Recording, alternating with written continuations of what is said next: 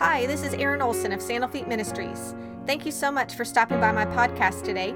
If you'd like more information about my ministry, please visit www.sandalfeet.org. Thank you again for stopping by, and I hope you enjoy the podcast.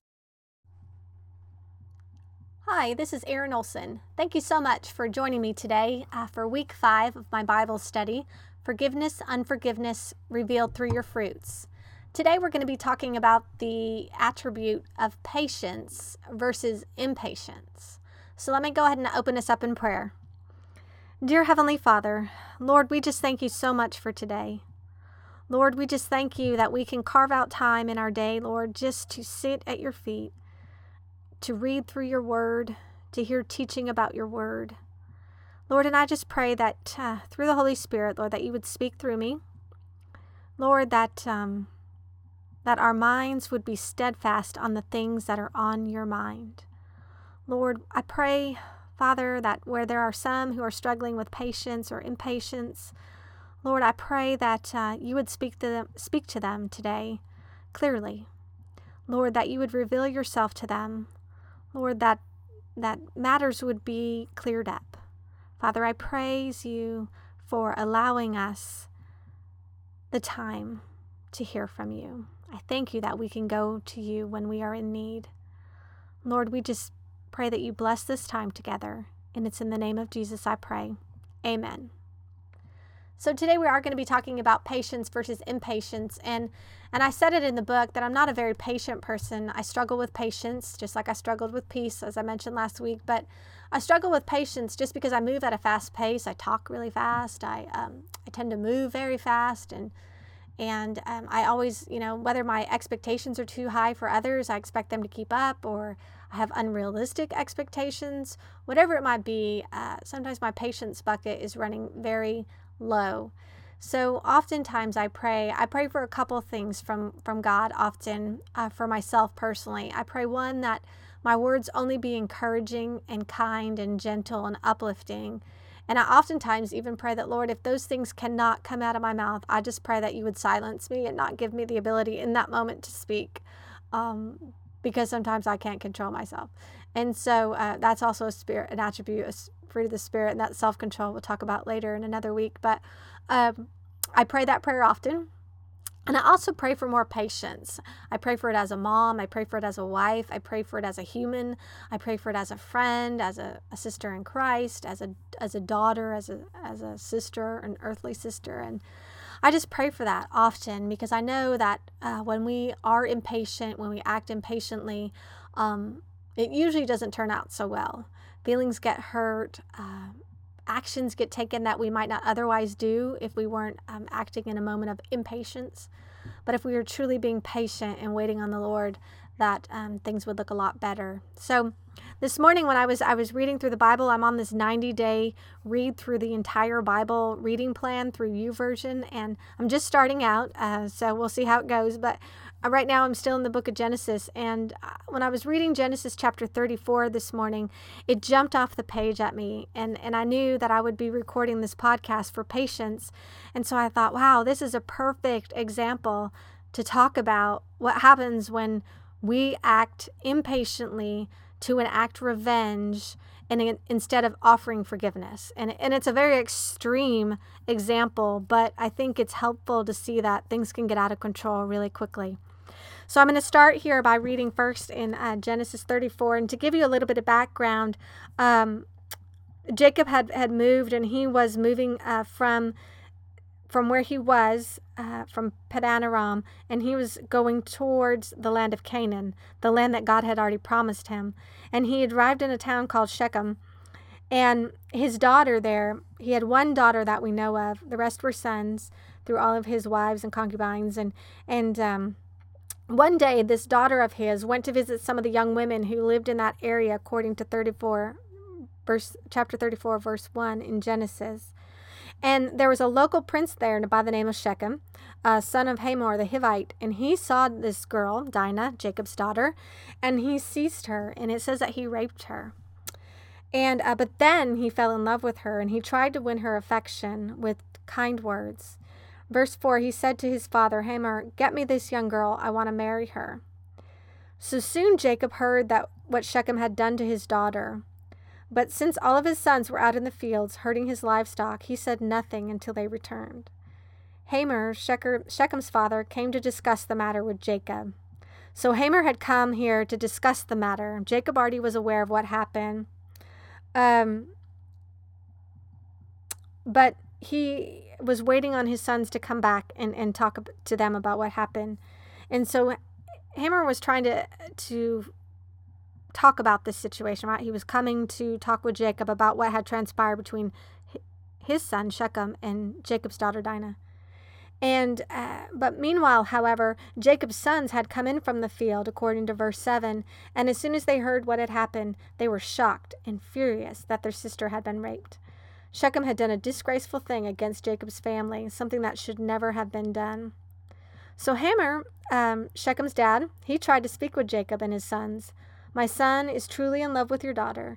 Please let him marry her. In fact, let's arrange other marriages too. You give us your daughters for our sons, and we'll give you our daughters for your sons. And you may live among us. The land is open to you. Settle here and trade with us, and feel free to buy property in the area. Then Shechem himself spoke to Dinah's father and brothers. Please be kind to me and let me marry her, he begged. I will give you whatever you ask. No matter what dowry or gift you demand, I will gladly pay it. Just give me the girl as my wife. Now this sounds good. This sounds like this guy's trying to do the right thing, but but let's be reminded that God had already promised Jacob this land. He had already said that you were going to have everything in it. Um, and and so really, I mean, the Canaanites were in no position to give him this blessing because God had already given him this blessing. And so instead of saying, "Man, I messed up and, and forgive me and I've and I've been a disgrace," he's trying to barter and he's trying to to intermarry the Canaanites with the Israelites, and God had already said that wasn't going to happen. And uh, so in verse 13, it says, But since Shechem had defiled their sister Dinah, Jacob's sons responded deceitfully to Shechem and his father Hamor. Now, Jacob didn't respond, it was his sons. Take note. And he said, They said to them, We couldn't possibly allow this because you're not circumcised. It would be a disgrace for our sister to marry a man like you. But here's the solution if every man among you will be circumcised like we are, then we will give you our daughters, and we'll take your daughters for ourselves. We will live among you and become one people. But if you don't agree to be circumcised, we will take her and be on our way. Hamor and his son Shechem agreed to their proposal. Shechem wasted no time in acting on this request, for he wanted Jacob's daughter desperately. Shechem was a highly respected member of his family, and he went with his father to present this proposal to the leaders at the town gate. These men are our friends, they said. Let's invite them to live here among us and trade freely. Look, the land is large enough to hold them. We can take their daughters as wives and let them marry ours. But they will consider staying here and becoming a one people with us if only all our men are circumcised just as they are.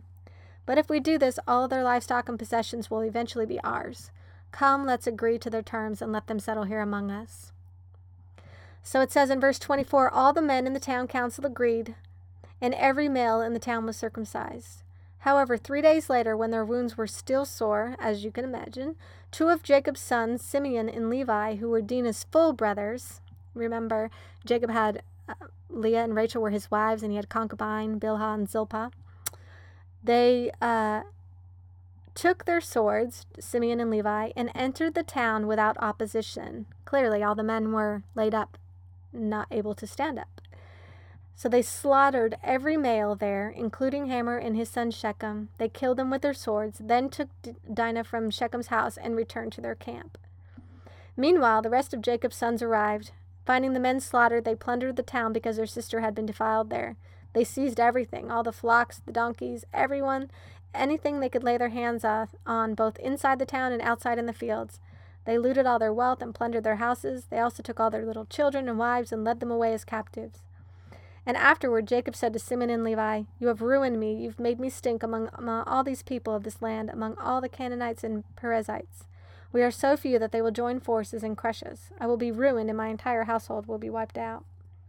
And then their sons, Simeon and Levi, Jacob's sons, said, But why should we let him treat our sister like a prostitute? They retorted angrily. So we see this awful thing that had been done to Dinah. I mean, she went to go visit some friends. She wasn't looking for trouble. Uh, she might have been unwise into going into such a dangerous area. Um, sometimes when we're young, we make silly choices or we don't think about things in the same way. And so she went to go visit some friends, and, and this area wasn't safe. And, and then this young prince saw her and wanted her, and he raped her. And then, uh, then decided, then he fell in love with her and decided he wanted to become, uh, she, he wanted her to become his wife. And and and clearly that's not the way to go about it whether that's back then how disgraceful that was um, even more so in that um, in that time period but still even now today not acceptable.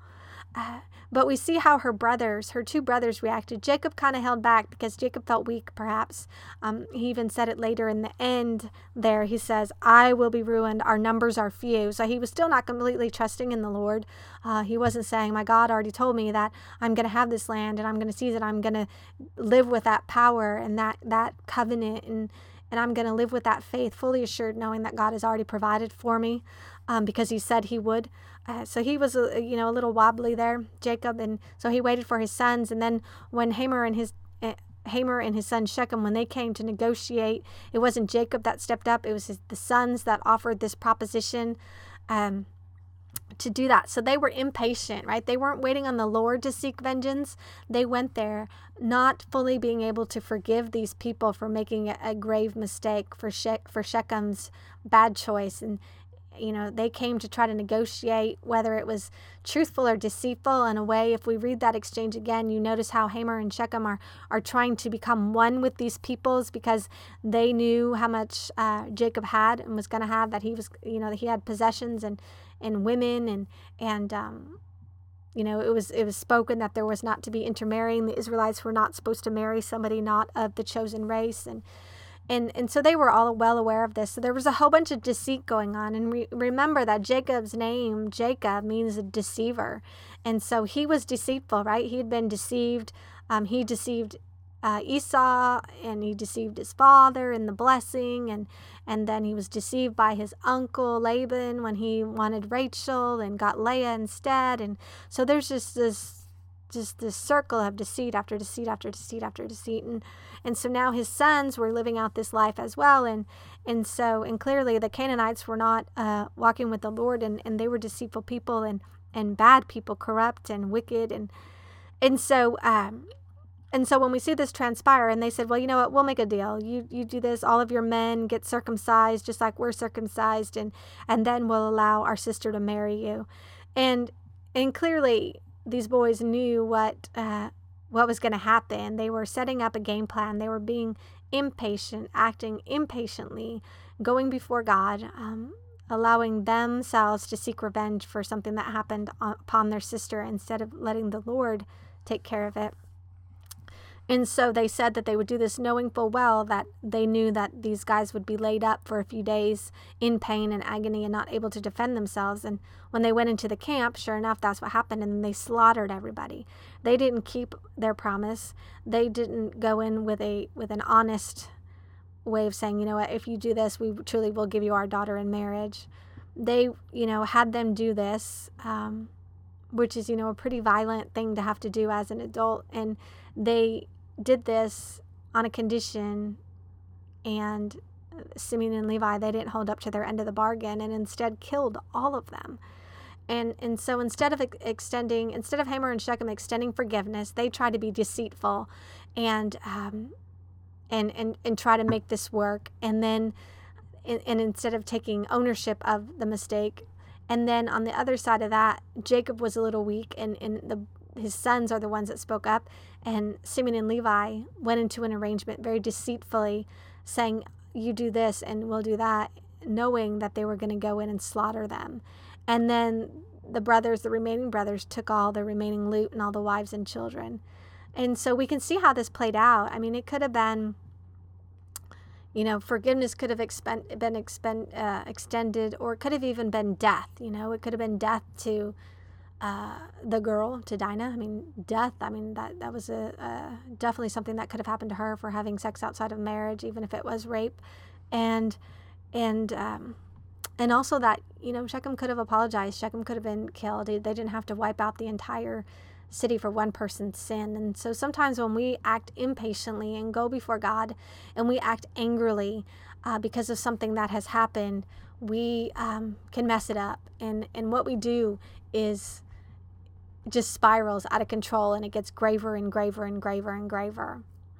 And in Proverbs 14 29, it says, Whoever is patient has great understanding, but one who is quick tempered displays folly. And I would say that, that Simeon and Levi had a quick temper here. They were mad. I mean, they had every right to be mad about what happened to their sister, but they were quick tempered and they acted foolishly by having this all transpire and, and taking the matter into their own hands. Um, and it says here in um, Proverbs 16:32, the whole book of wisdom, it says, "Better a patient person than a warrior, one with self-control than one who takes a city." And this is exactly what Simeon and Levi, Levi did. They took a city. They uh, killed every man there in that in that place, and they took the all the wealth and all the livestock and all the women and all the children. I mean, they had no self control in this moment, and they took matters into their own hands and um, and took that city. And so, uh, definitely better a patient person than a warrior. Uh, we need to have self control. As I mentioned, we're going to talk about that fruit of self control later on, but um, keep that in mind that word self control. I use that word a lot in my house. And in Psalm 37 7, it says, Be still before the Lord and wait patiently for him. Do not fret when people succeed in their ways, when they carry out their wicked schemes. So the psalmist is saying, wait patiently for the Lord. I mean, he, this is what they, they should have done, right? The, Shechem carried out a wicked scheme against their sister, and Simeon and Levi, they didn't wait patiently for the Lord. Um, you know, they were mad and they were angry, and, and they took matters into their own hands. And um, we are not called to be people who take matters into our own hands. And why why should we be patient? Um, I don't know about you, but I am thankful every day that God is a God, according to 2 Peter 3 9, who is who the Lord is not slow to fulfill his promise, as some count slowness, slowness, but is patient toward you, not wishing that any should perish, but all should reach repentance. So I don't know about you, but I'm so thankful that I that I worship a God who is patient and that is not quick to anger, because He doesn't want any one of us to perish. He wants us all to have the opportunity to respond to Him. And oftentimes, when we take um, matters into our own hands, when we are impatient, we go before God and um, we fulfill our promise, our desires, but we don't allow the Lord to fulfill His promise and His desires. And we become judge and jury, whereas we aren't righteous and we are not close to being clean enough or or anywhere near God's capacity because He is God and He is the only judge. That uh, He is the rightful judge who judges all of our ways and actions. But we sometimes want to play God and, and play judge, and, and we decide um, what is sin and, and what is uh, worthy of our anger and um, our hostility and our and our actions to act without taking it to the Lord. And God doesn't want us to do that. He doesn't ever want us to do that. And um, Romans 12 12 says, Be joyful in hope, patient in affliction, and faithful in prayer. And we did talk uh, about joy earlier, and that joy that comes from within, that is only found because of the work that Christ is doing in us and through us. And patient in affliction, we are going to be afflicted in this world. It said, you know, he said, you will have troubles in this world. Um, not when, but not if, but when. Like it's going to happen. And so we need to be patient in affliction, whether that's persecution as a church, as a church body, as a, as a Christian, um, or affliction with a family member, or affliction with a stranger, uh, affliction, some sort of trial. Uh, we need to be patient in that affliction. And how are we patient? How are we able to be patient and joyful? It's because we remain faithful in prayer. We remain faithful in communicating with God, who is our um, prayer, is our way to connect. It's our cord to heaven. It's the way that we hear from God so that He can respond. It's a way for us to wait patiently on the Lord um, and wait for Him to act, wait for Him to tell us how to go, um, and to be slow to anger, um, slow to have a quick temper. And nowhere in the in this chapter of 34 of Genesis does it say that the brothers took it to the Lord in prayer. Never does it say that they retreated and prayed. It all seems to happen very quickly, and um, and that was their downfall. They didn't take it in prayer. They didn't go set up an altar. They didn't go cry out to the Lord. Um, Lord, you know, what does this look like? Our sister has been defiled, and, and what does that mean for us as a family? And, and how do we how do we deal with that? And what do we say if they come and talk to us? And how should we act toward them? And should we go and try to make peace with them first? And and um, you know, what can we do for our sister? How do we let her heal from this wound? And and how can we be, be better for it? And instead of and instead of doing that and taking it to the Lord in prayer, not only has his sister been violated, physically violated, she now potentially has to carry the burden of being, in a way, responsible for her actions if she tries to play, blame herself for being at the wrong place at the wrong time, which so many victims do fall um, prey to. And then she, you know, her actions that day, if she hadn't went without uh, company, uh, then she could have, um, you know, she's now hundreds of men have been killed and women and children are now dead and I mean are now without their fathers and husbands and you know and, and a city has been sieged and and it's not to ever place blame on the victim but we also have to look at it as you know how are we affecting that? What other burdens are we putting on the victim when we go and we jump into things quickly and and how we don't work through the process of forgiveness? Um, and it's going to happen. You know, whether we tell the victim it's not your fault at all, it's not your fault at all. Most victims are rarely ever going to think that. They're going to think, what could I have done differently? I mean, it's just human nature. And uh, I know for myself personally, I was involved in something, and um, and I look back, and the story resonates with me, and and and I know that how was I uh, how did I play a part in that? Like, what could I have done differently? I could have done so much differently, and maybe it could have all been avoided. Maybe it couldn't have been avoided. But um, you know, I have to take some responsibility for myself. You know, it wasn't, you know, things happen for a reason and, you know, it's all a part of our story. But oftentimes, sometimes we have to, we have to worry about um, not extending forgiveness when forgiveness is due because of the burdens that it can place on victims, on the burdens that can continue to place on you as a person who's been violated or, or um, a person who is a party to the violation um, or to the act or the unkind word or however it might be. It's just it's just trouble upon trouble upon trouble upon trouble. And we saw quickly how this story just spirals out of control from one act of one man um, to then uh, a city being wiped out, and to then a father, Jacob, you know, being, oh my goodness, what's going to happen? I'm low in numbers, and, and you know, now I'm going to be a, laughing stock, and people are going to know this. And I mean, what have you done to our family name? And while that didn't happen to them, their family name wasn't ruined. God actually used their family still. Um, tremendously obviously but um but those are the thoughts that were going through his head and so we have to be really careful with that. And and sometimes so patience is patience is sometimes where that comes. I know um, we want uh, justice right away and we want uh, someone to be held accountable right away and and sometimes that's possible and sometimes it's not sometimes it's just a process and uh, you know and, and we have to start that process always especially as believers we have to start that process in prayer because if we don't uh, we just take it into our own hands and we're to go before the lord we're to act angrily we're to act um, without self control. We're to act without patience. And uh, we're to try to do it in our own strength. And, and we can't um, do it in our own strength all the time. There's a great quote by Adrian Rogers. It says, The Bible says the fruit of the Spirit is long suffering.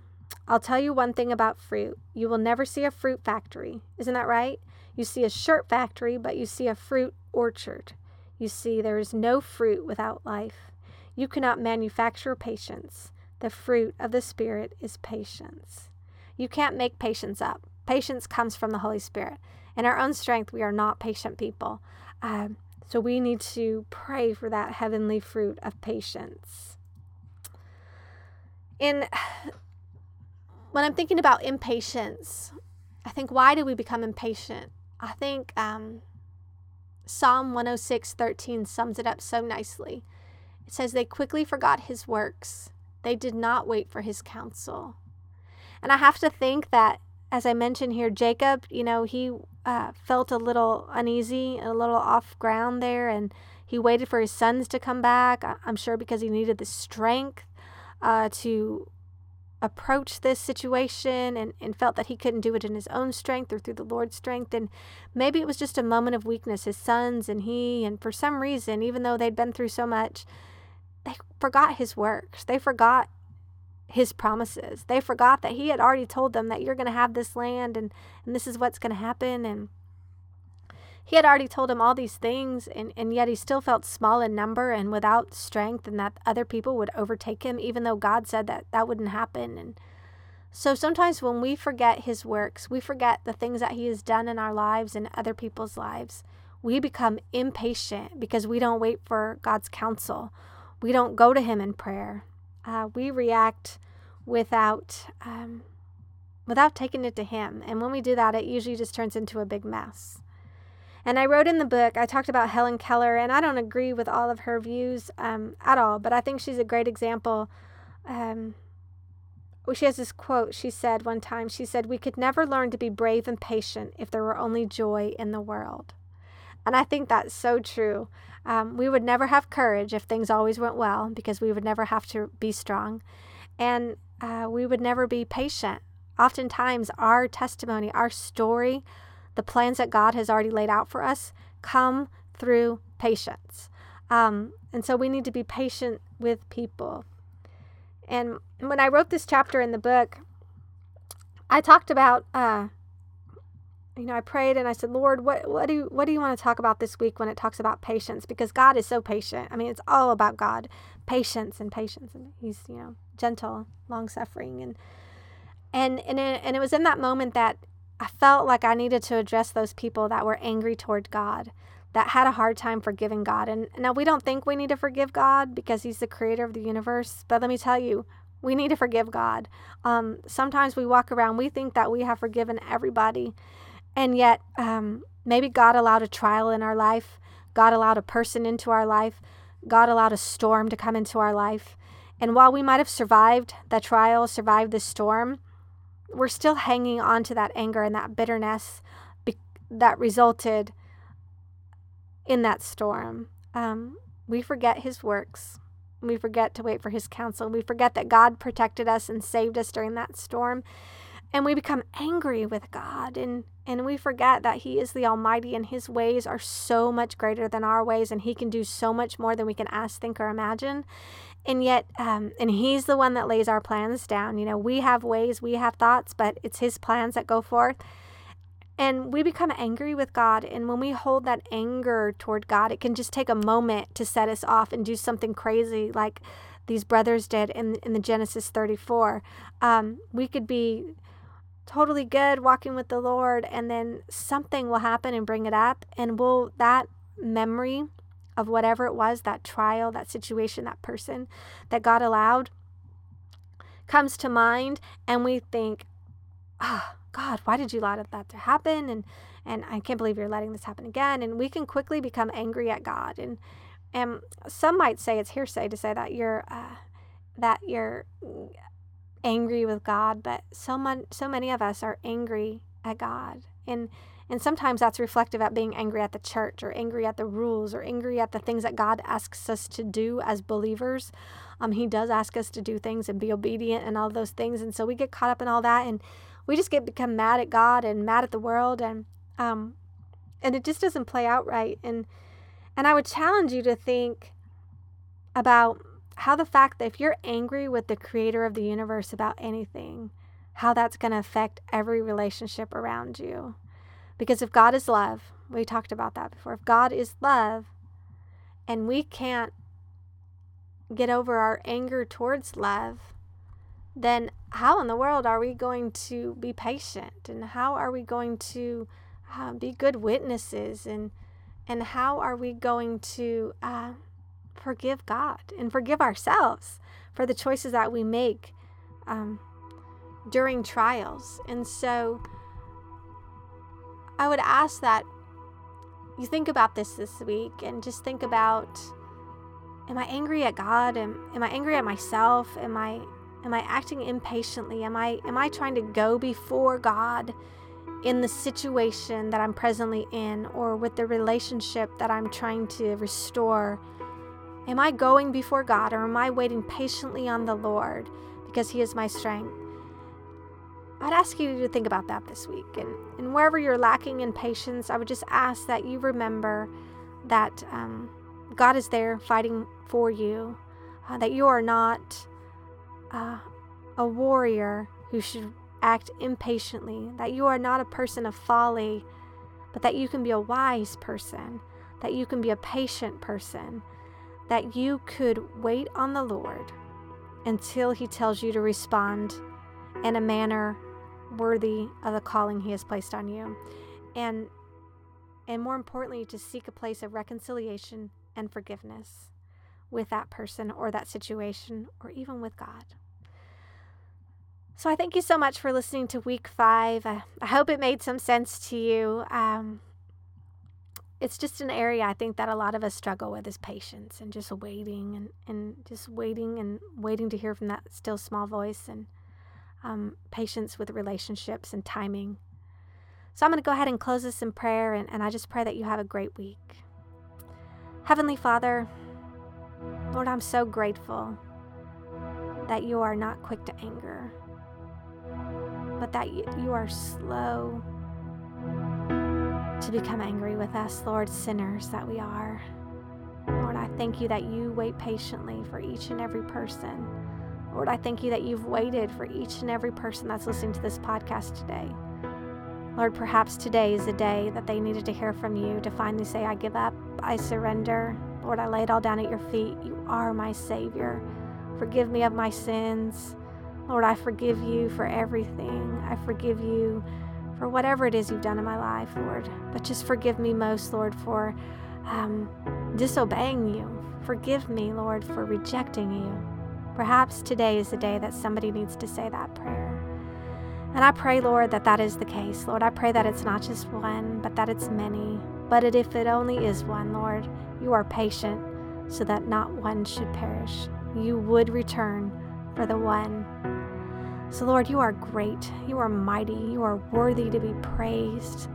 Lord, we should shout hallelujah and glory to the King each and every day, Lord, when we wake up because you are wonderful. You are a counselor.